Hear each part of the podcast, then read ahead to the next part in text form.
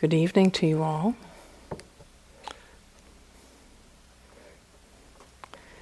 The pumpkins are gone, but their fragrance remains, ever so slightly.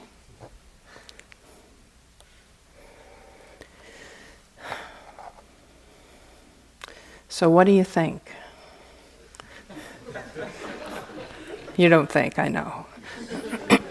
what do you think? Are you trying hard enough?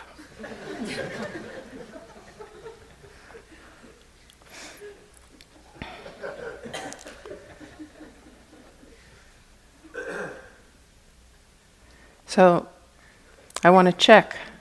So I'm going to give you a talk on effort.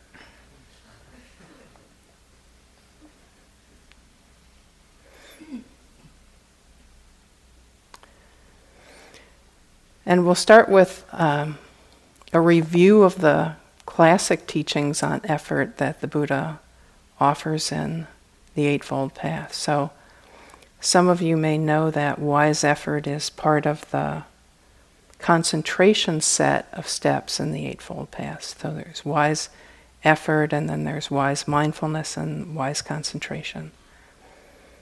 So this concentration set is one of the subgroupings of the Eightfold Path.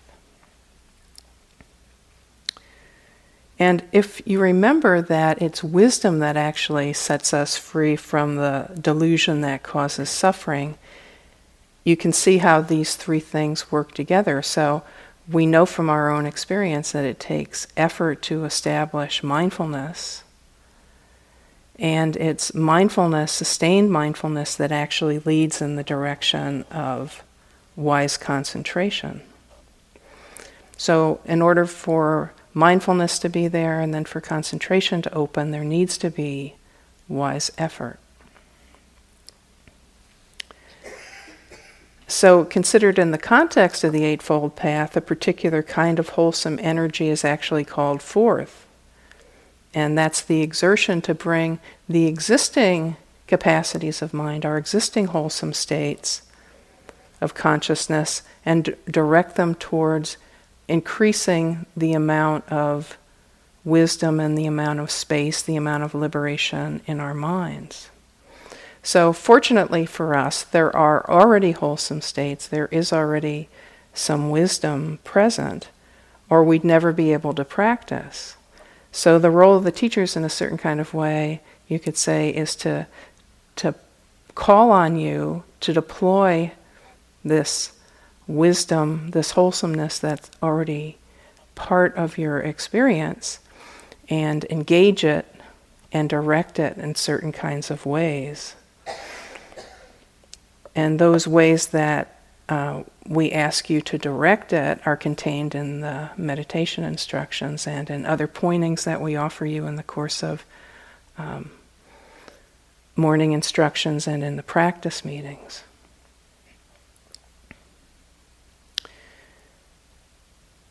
So, we're encouraging you to incline the mind towards a certain kind of effort. Uh, along a certain line of tasks. And I'm going to talk about what the Buddha says those tasks are overall, and then I'm going to talk about some of the things that we tend to bring to practice or add to practice that can create some complexification for ourselves if we don't recognize that. So, first of all, the Buddha says there are four great endeavors endeavors. It's kind of an old fashioned word, isn't it? Endeavor. You know, like makes it sound like, uh, I don't know, Shackleton's exp- expedition or something like that. But I guess in uh, a certain kind of way, it is an inner voyage that calls for the same kind of uh, undaunted persistence that Shackleton showed. But anyway, so, the first of these four great endeavors is to prevent the arising of unarisen, unwholesome states. To prevent the arising, okay, meaning they don't happen, of unarisen, unwholesome states, meaning they aren't there yet, but you want to keep it that way.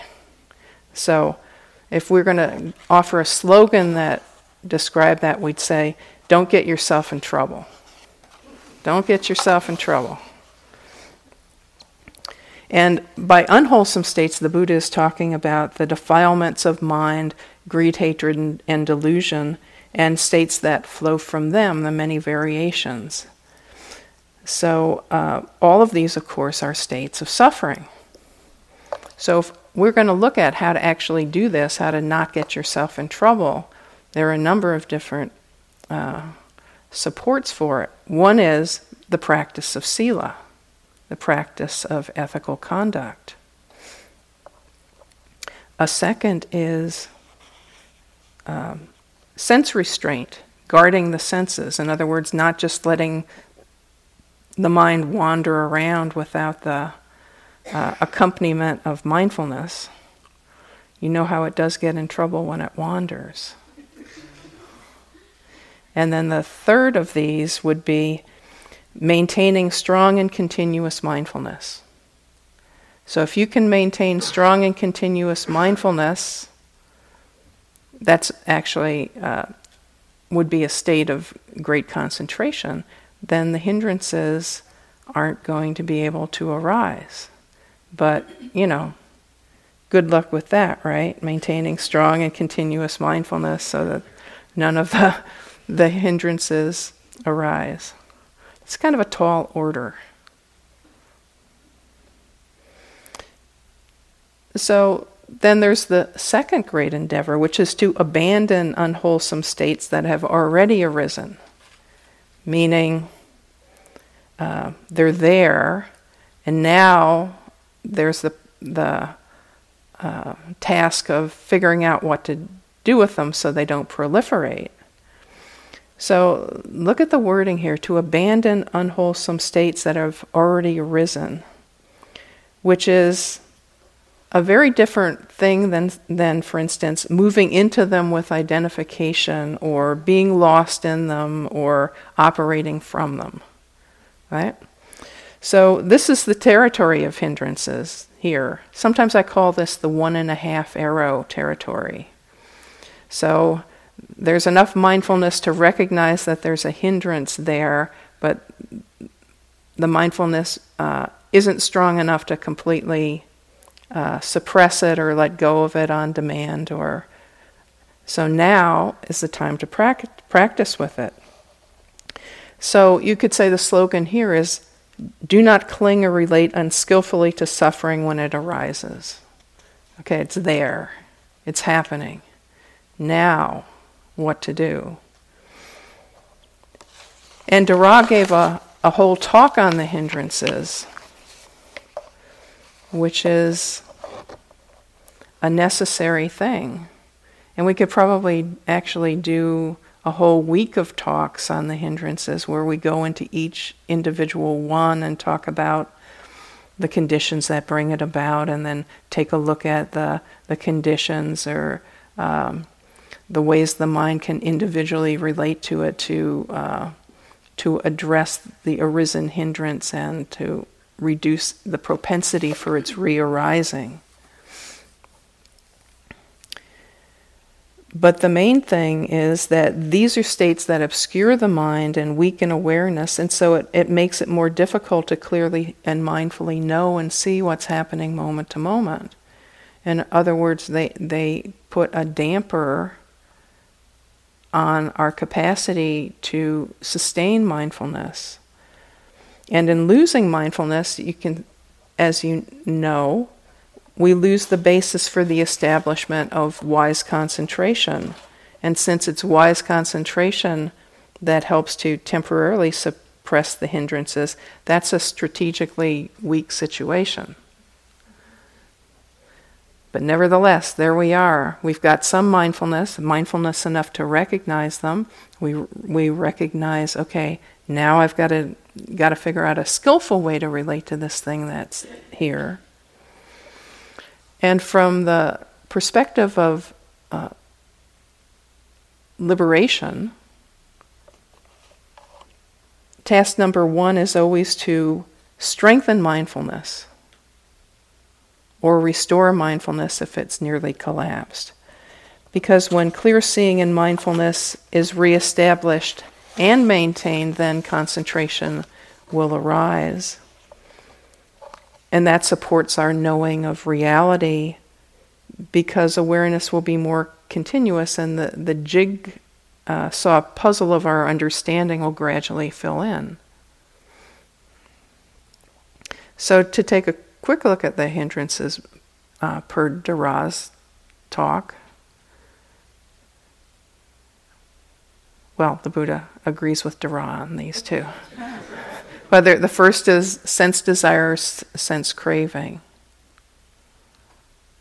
But remember here, one of the senses, there are six sense doors, and one of them is the mind. So don't get the idea that the craving can just be in relation to seeing, hearing, tasting, touching, smelling. Because if you've watched your mind carefully, you probably realize by now, wow, a lot of the craving is really mental. So there's that sense desire. Then there's ill will or aversion. The uh, two main uh, forks in that one are fear, anxiety, etc., and anger, hostility, hatred. Uh, you know, the yin and the yang of aversion, if you want to put it that way. Then there's uh, dullness and drowsiness, sometimes called sloth and, and torpor, and restlessness and worry and doubt. And wise attention is what's really called for in order to undercut the presence of these things. So the Buddha says when one learns to wisely attend to experience, comes into skillful relationship to experience, one is on the path to liberation. So the primary task is always to strengthen or restore mindfulness and then there's a number of techniques to work with these states. You know, you can let it m- just move through if it's like a clipper system of uh, fast moving delusion. Um, you can uh, attempt to let it go, actively let it go. Sometimes that, that can work. Sometimes uh, it might be skillful to redirect attention to something else where you can sustain mindfulness. That's a potential technique. You can investigate the hindrance, investigate the hindrance. So we, we haven't said too much yet about investigation, the second of the seven factors of awakening, but it's an important one. This idea that you can actually use mindfulness when it's present to take a look in real time at the specifics of what you're knowing, to actually get closer into, um, better aligned with, more clearly perceiving what the immediate experience is by being interested in the particular characteristics it's displaying in, or which are visible in real time. So you can investigate the hindrance, strengthening mindfulness in, in the process. Or you can employ particular remedies like bringing up energy if there's sloth and torpor, or, um, you know, um, turning to something of a sensory nature if the mind is being plagued by doubt, moving away from um, the circling questions, which are its hallmark. So each of these hindrances has different techniques that can be applied. And probably in your practice meetings, you've gotten some tips in relationship to these kinds of states. But the main thing is when you connect skillfully with unwholesome states, they weaken and they decrease. And this is part of the power of mindfulness that gradually we change the ecology of our minds and make the the inner soil less fertile for the seeds of deluded states to arise. And at the same time, we cultivate what supports our well being, wholesome states, and enter into a virtuous spiral just by the application, the sustained uh, arousal and application of mindfulness to the stream of uh, immediately present experiences. So that's a pretty amazing thing that's got the correct pH to both weaken what is unskillful and suffering and to support the growth and proliferation of what's wholesome and onward leading. And you can see why sati or mindfulness is so key in this whole system. Then you've got the third of the four great endeavors to arouse wholesome states that have not yet arisen. So, a slogan for that would be wise attention makes wholesome seeds sprout. And this process really begins with initial meditation instructions that are uh, designed or, and intended to establish and direct your application of mindfulness. So, with the establishment of mindfulness, the door opens for the other six factors of awakening to arise in the mind stream. And these factors prepare the way for awakening, for our growth in wisdom and understanding, which is liberative in nature, because it starts to see directly for itself how reality works and what ways of relating to reality are functional and which ways of relating to reality are dysfunctional and suffering.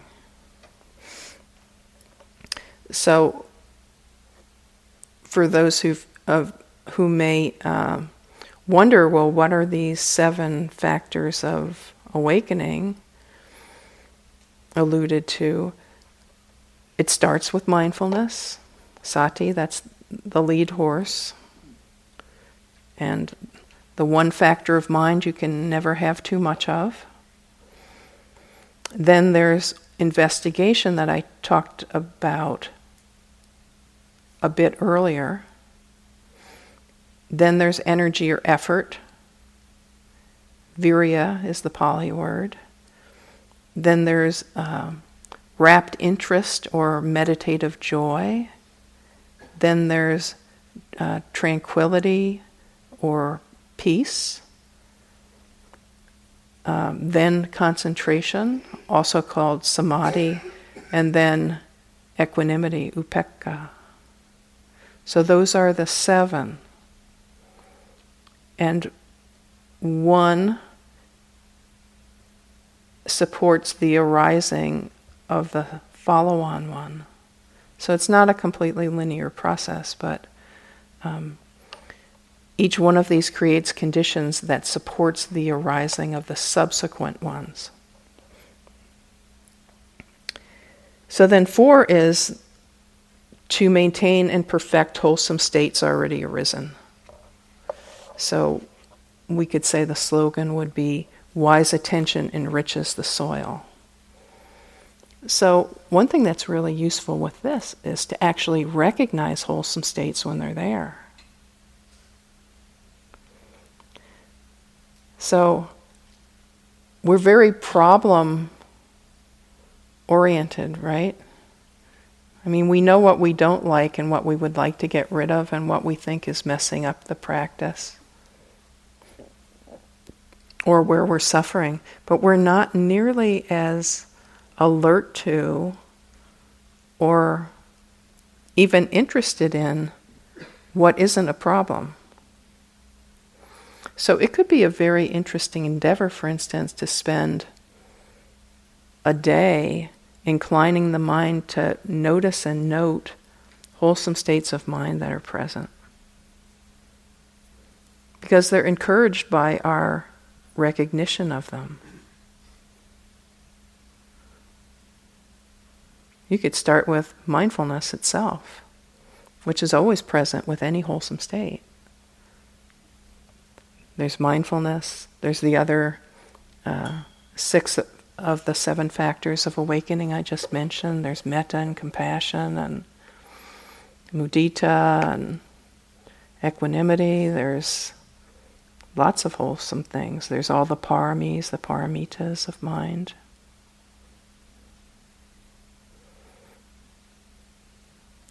So that's a something that you could do. Break up the dukkha a little bit. So that's what the Buddha has to say about wise effort, his particulars about it. And he talked about effort a lot.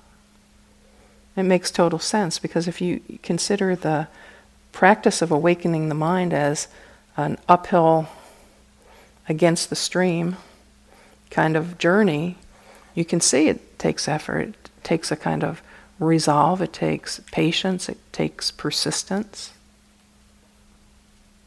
Finding the skill in how to make effort is the art of meditation. Figuring out how to apply the wholesome energies of mind to the situation at hand. That's the art piece. And that's what you're doing here with your adventure in uh, immersive learning.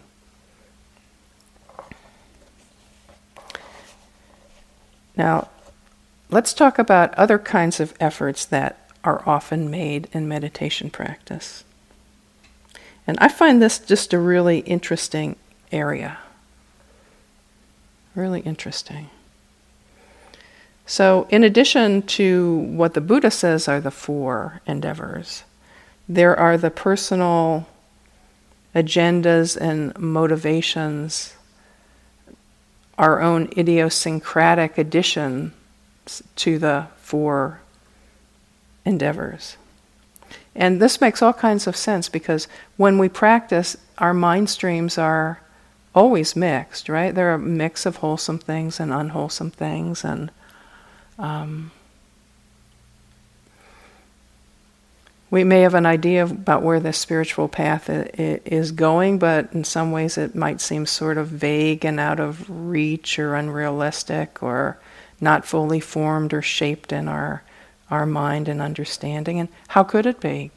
I mean, how can you know what it's like if you haven't traveled the territory? So that piece may sort of be vague and a little out of focus. But very often, we undertake the journey and walk the path with a lot of different intentions in play. And so we may have personal, very specific motivations that make sense to us here and now and that we would really like to accomplish. So we might have a very particular picture of uh, where we want to go and what we want to accomplish in our time here, and we want to use the retreat to get there. Does that sound familiar? Okay, I'm, here's some examples of this. This is what I have called as examples of motivations and agendas we often carry with us, either for the retreat or for a sitting. So you may ask, how do I know these? well, I can watch my own mind, you know. That's part of it. But I've seen a few minds now. So, okay. One is, uh, thing we might come in with is to get rid of a particular emotion or emotional pattern. In other words, to get fixed. And I don't mean like the spade and neuter clinic more psychological, emotional fixing, right? Now, it's totally reasonable and even self compassion to want to be able to not suffer emotionally or want to address a psychological knot that is present in our life and frequently occurring totally wise, skillful, reasonable, all the rest of it.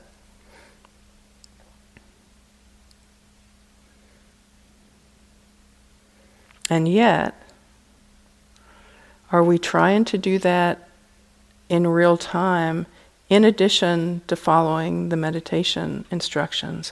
Or are we trying to take the meditation instructions and figure out how we can use them to accomplish this goal in real time? So that's the question. And I'll talk a little bit later about, you know, why that's uh, tricky and probably not going to be too successful. Okay. So related to that is the desire to make ourselves different, you know, or into a preferred version uh, in some essential manner, you know, to get improved or perfected.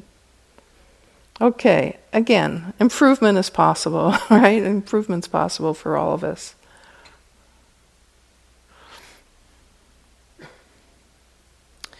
Uh, another common is to figure out something about myself, my life, or a relationship. You know, you come in on retreat and it's like, I want to figure out my relationship with my mom.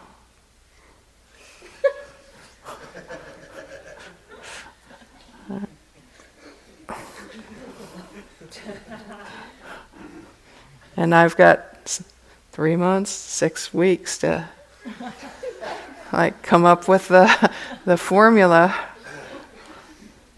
to make mom a different person. uh.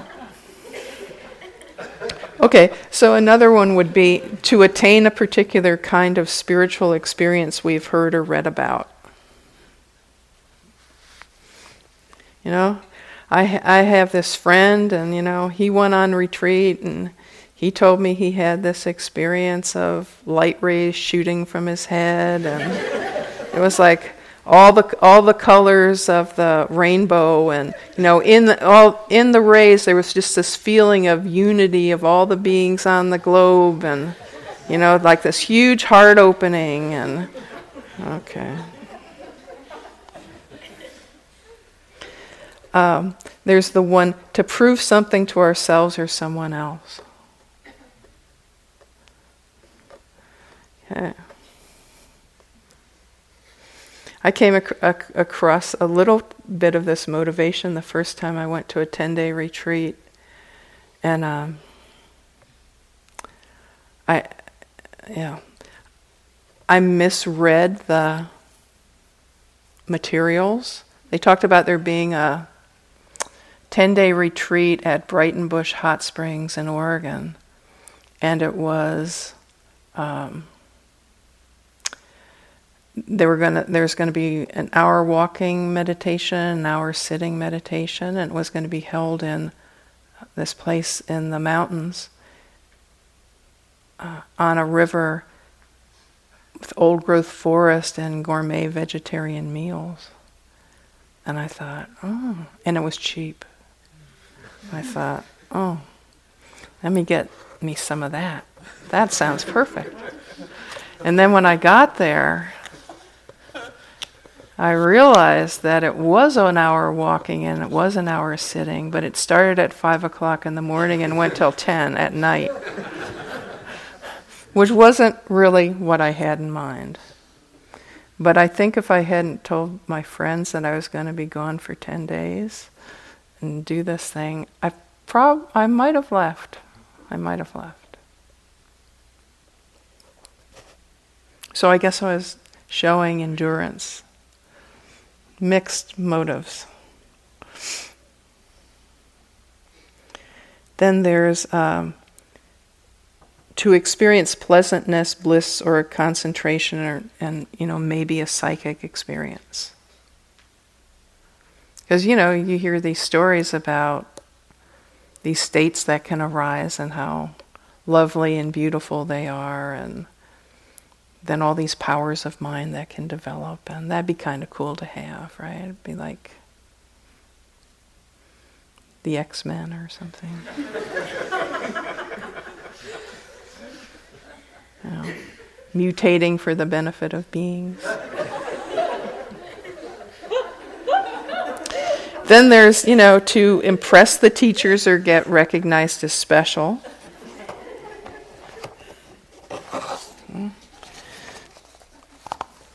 Um, to have my ego or uh, self or personality disappear. That's actually a pretty common one. You know, because you hear these teachings of uh, no self or not self or selflessness. Ah, maybe I can root out my ego. or my self sense.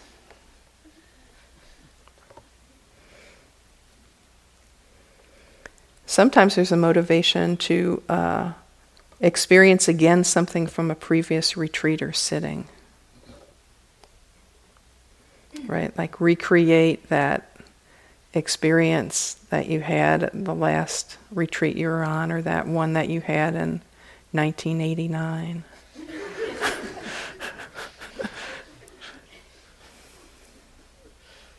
Or sometimes the agenda is to not experience something from a, a, previous retreat or sitting, right? Whatever happens, don't let that one come back again, and it'll be all be okay as long as I don't have that period of you know dragging along the bottom for a week that I had that time that I did the six weeks. As long as that doesn't happen, and then you know the the desire to be a, a good yogi, you know a good yoga. I want to create an identity around being a, a meditator or, you know, the kind of person that would go on a three month silent retreat.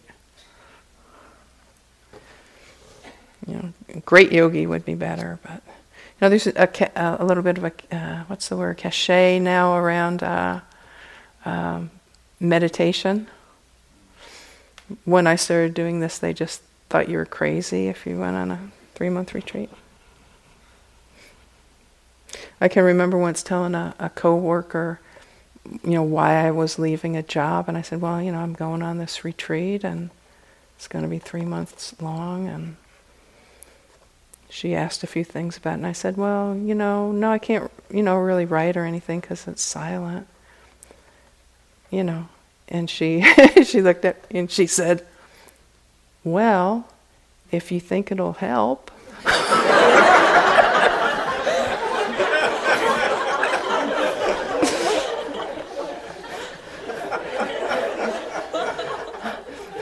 think it's considered to be a little more performance enhancing now, you know, and now in our capitalist culture that makes all the difference, right? So maybe that's what, she meant. Okay, so let's let's take a look at what happens if we attempt to use the practice for such things. So if we don't identify and acknowledge these particular personal additions to the four efforts. The Buddha talks about that. Or if we attempt to practice in a way to di- directly advance these goals, this is what tends to happen. So, we're looking for a particular result related to this personal goal, right? We've got the personal goal. We want to see some results. So then we try to control what arises and what doesn't arise as we uh, feel it helps or doesn't help our agenda, right? Oh, I want to figure out my relationship to my mom and make it better. You're sitting in in a metta meditation and you're you're trying to use your mom as your benefactor and you know all this rage is arising. uh, so then we don't bring a fresh mind to the instructions. We're kind of um, uh, applying the instructions with a particular end in mind, or disregarding the instructions completely, or sort of trying to follow them with our other goal hanging out there as part of the context. And there's a real tendency to grade ourselves then, you know. Is what we want to happen happening? How is our, our project going?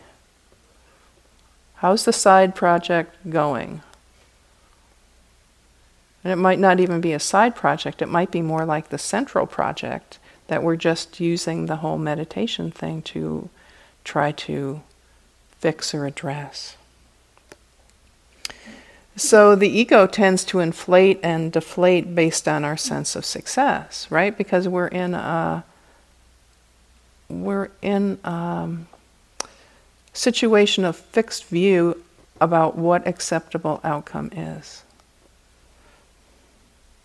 And we're generally out of connection with the predominant experience which is actually occurring. So, this is the door to all kinds of struggle and fatigue and hindrances. When we fail to control, we get mad or sad, and then there's the self judgment piece and uh, doubt and fatigue and lots and lots of hindrances. So there are a number of problems if we don't see these personal agendas but invest in them and proceed from them as a starting point and a standard for measuring how we're doing. And this is a really human thing, right? We want to know how we're doing. And in this environment where everybody's in silence, that tendency of mind to compare ourselves to others to compare ourselves to somebody else's real or imaginary experience, it's pretty imaginary, the comparisons that are made uh, to what's happening for others on retreat. It's, it's there, it's part of the field, right? But the mind that can drop comparison of real time experience to anything is a wise mind. because what's the Latin term? Sui generis, the, the thing in and of itself, just how it is. It's the thing itself that we're tracking with this practice.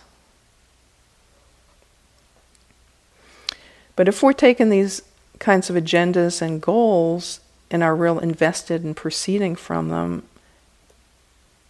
as a standard for how we're doing, we're really trying to squeeze our spiritual practice into a context that's much too small, much too closed ended, and much too particularly goal oriented. So we're starting from the wrong base and bringing a kind of overlay to the whole situation.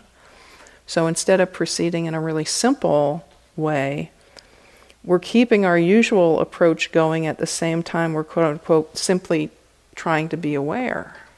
Well, we're simply trying to be aware in a way that can make something happen that's other than simply being aware.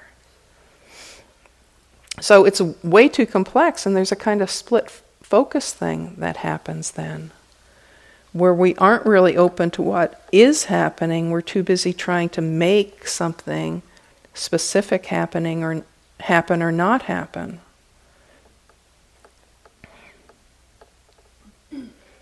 And, of course, a significant flaw is it doesn't work. Since we don't actually have the ability to implement our preferences and make what we want to happen in practice, we generally fail. Now, that's kind of a major defect, right? So, Goal rigidity causes suffering because it resists what's actually happening, which is a way of saying it resists the truth. And our job on retreat, if we wish not to suffer, is to harmonize with the truth and not to argue with it. So, as we see, if we attend, things arise and pass away according to their nature and not our wishes. So, the slogan uh, for those who choose another way of proceeding is uh, I fought the law and the law won. But let's get back to what to do with this tangle, this, this dilemma that can be present there in practice. And of course, these personal goals do exist for many people on retreat. And a lot of them have wholesomeness in them and, and some wisdom too.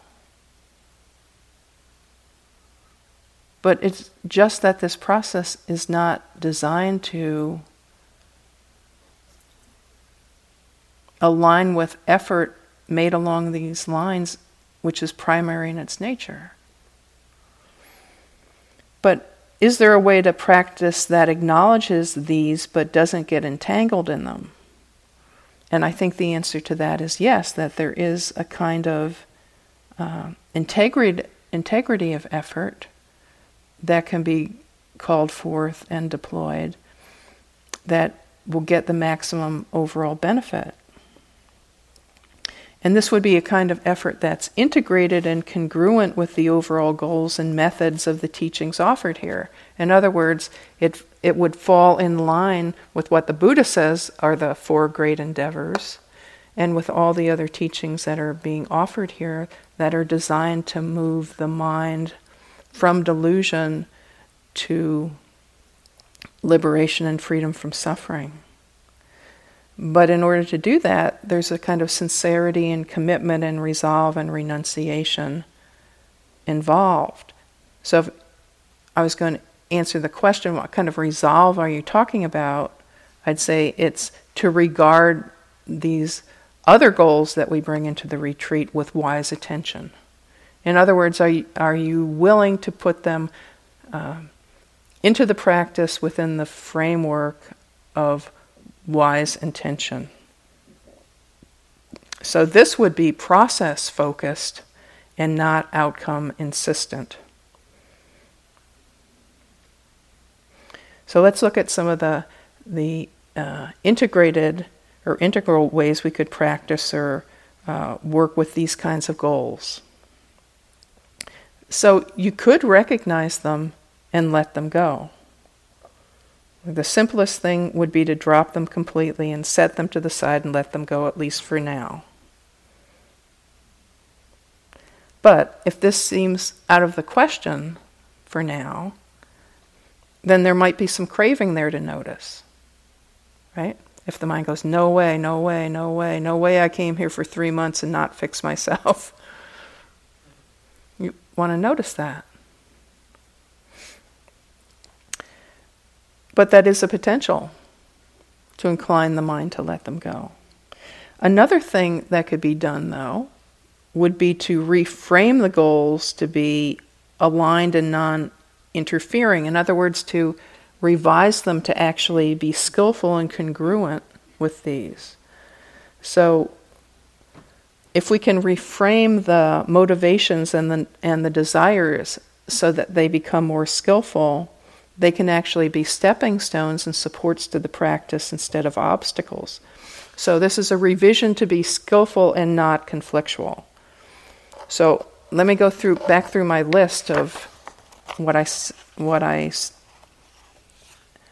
have seen people coming in with and give potential revisions, rewrites, re edits.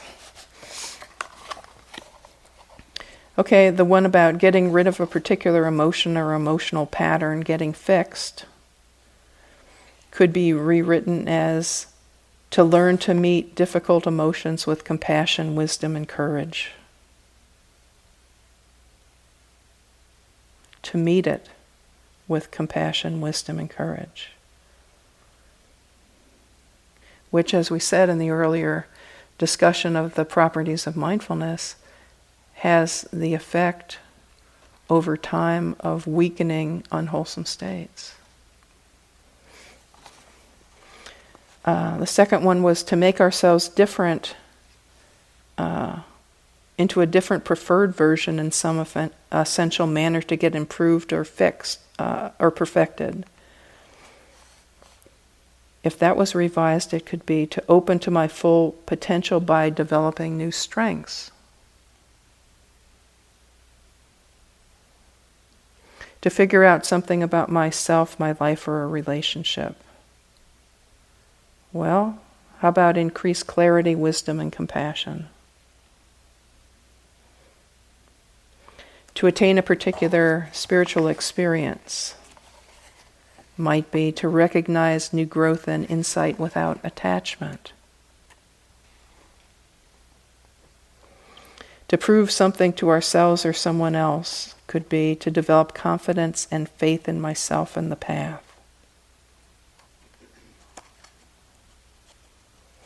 To experience pleasantness, bliss, or concentration. To recognize pleasantness, bliss, and concentration when they arise without attachment. To impress the teachers, get recognized as special. To develop my potential in order to serve others to have my ego, self-sense and or personality disappear, to recognize my true nature. to experience again something from a previous retreat or sitting, to let go of all expectations, seeing the unique truth of each moment.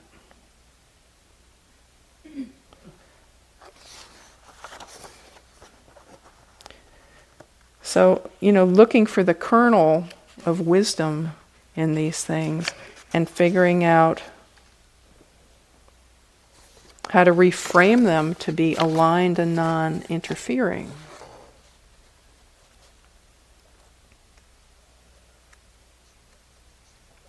Another way to practice with these is to summon renunciation. And the way you would do this is to include them in practice when they arise, just like other things, not giving them a special privileged status. In other words, are you willing to take your cherished goal and when it arises in the mind to notice it as, for instance, wanting? Making these things conscious and when they arise, bring mindfulness to them the same way you would to the breath or a sound. You know, seeing them as a desire noticing any attachment to them or any desire to do them at that moment.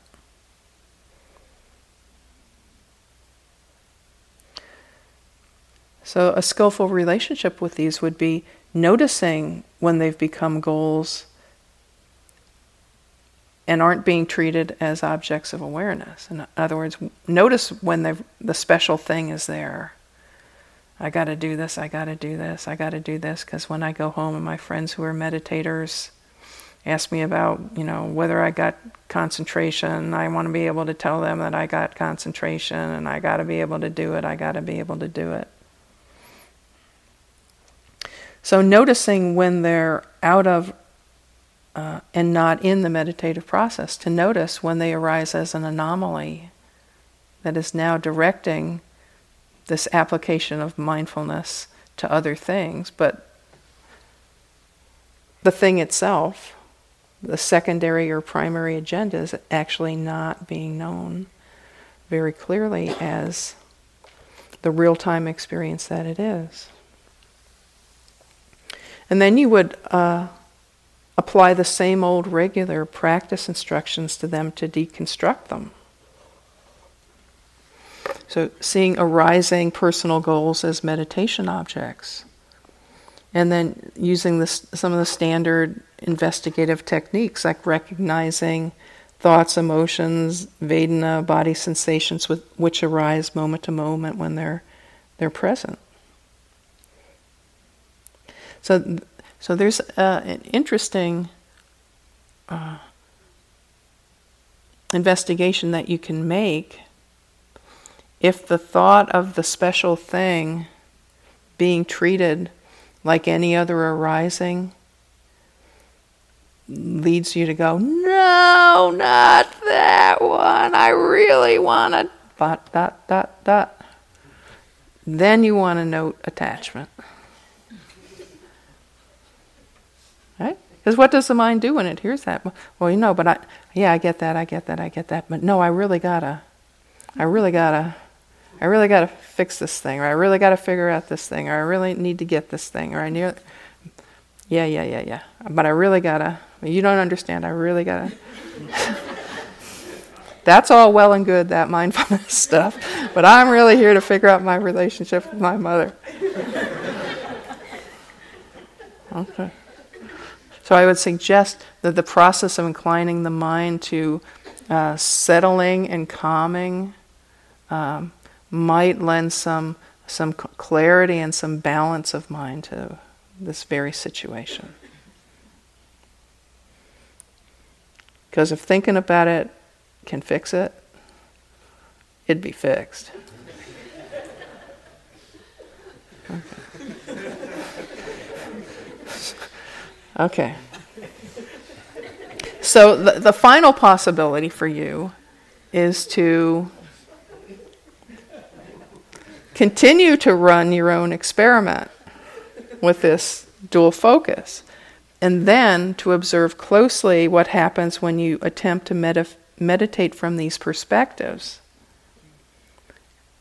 Just to notice when you when the dual thing is happening and see how it goes. You know, like what's happening in terms of the hindrances, what's happening in terms of um, your peace of mind, what's happening in terms of the strength of mindfulness available to you. You know, is it is, is the mind getting tight? Is turmoil increasing? Is desperation increasing? Because it's a it is kind of an interesting thing, you must admit, that we can create desperation with our thought thoughts while we're sitting in an environment where there's really nothing on a pragmatic level that we can do about anything that we're thinking about. The mind gets tight, gets contracted. I gotta know, I gotta know, I gotta figure it out, I gotta make it happen, I gotta, I gotta, I gotta, I gotta. Well, thoughts, they're thoughts. but that that would be you know the great experiment to you know to to kind of go that way and see what happens or you can you can make the experiment of putting the of uh, seeing what you can do to reframe it to make everything more skillful and aligned and when these uh, these human inclinations arise in the mind um, to put them into the dharma chipper and to see what they are. You know, put them into the practice and see what they are.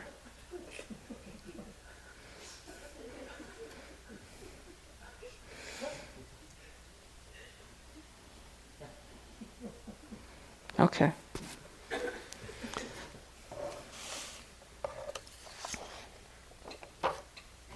So we all want to be happy, you know? We're just not sure how to go about it. It's very confusing to be human. So there's a a big compassion piece there too, you know? Because when you think about it, I mean we make tremendous effort. We make tremendous amount of effort all the time. This that the way we make effort uh, both the type of effort and the line of effort very often is not too productive.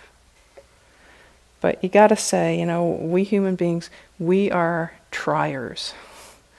You know, we are really triers. So, can there be some compassion for that and uh, an openness uh, to experimenting with what the Buddha says is a wise type of effort and a wise line of effort, and just see what happens with that one? So you're here for a good chunk of time to run your own experiment, and that, after all, is what this is.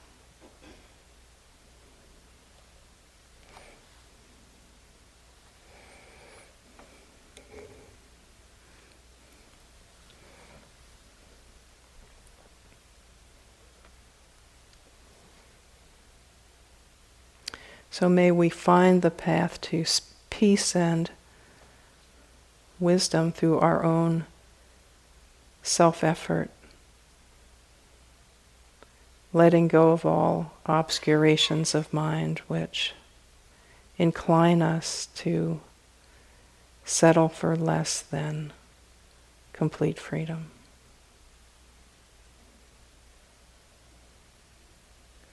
May our practice be for our own benefit and for the benefit of all beings.